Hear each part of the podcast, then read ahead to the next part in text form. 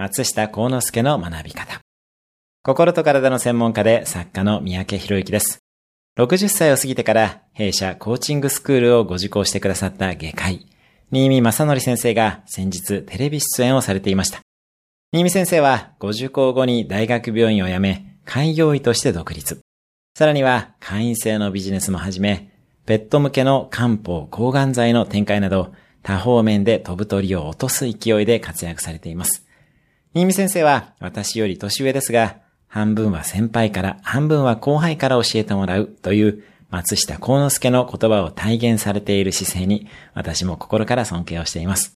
私自身も投資先の若い経営者の方から刺激をいただくことが多いですが、若い人から学ぶ姿勢を大切にしようと思っています。今日のおすすめ1分アクションです。自分より若い人とリスペクトをしながら会話をする。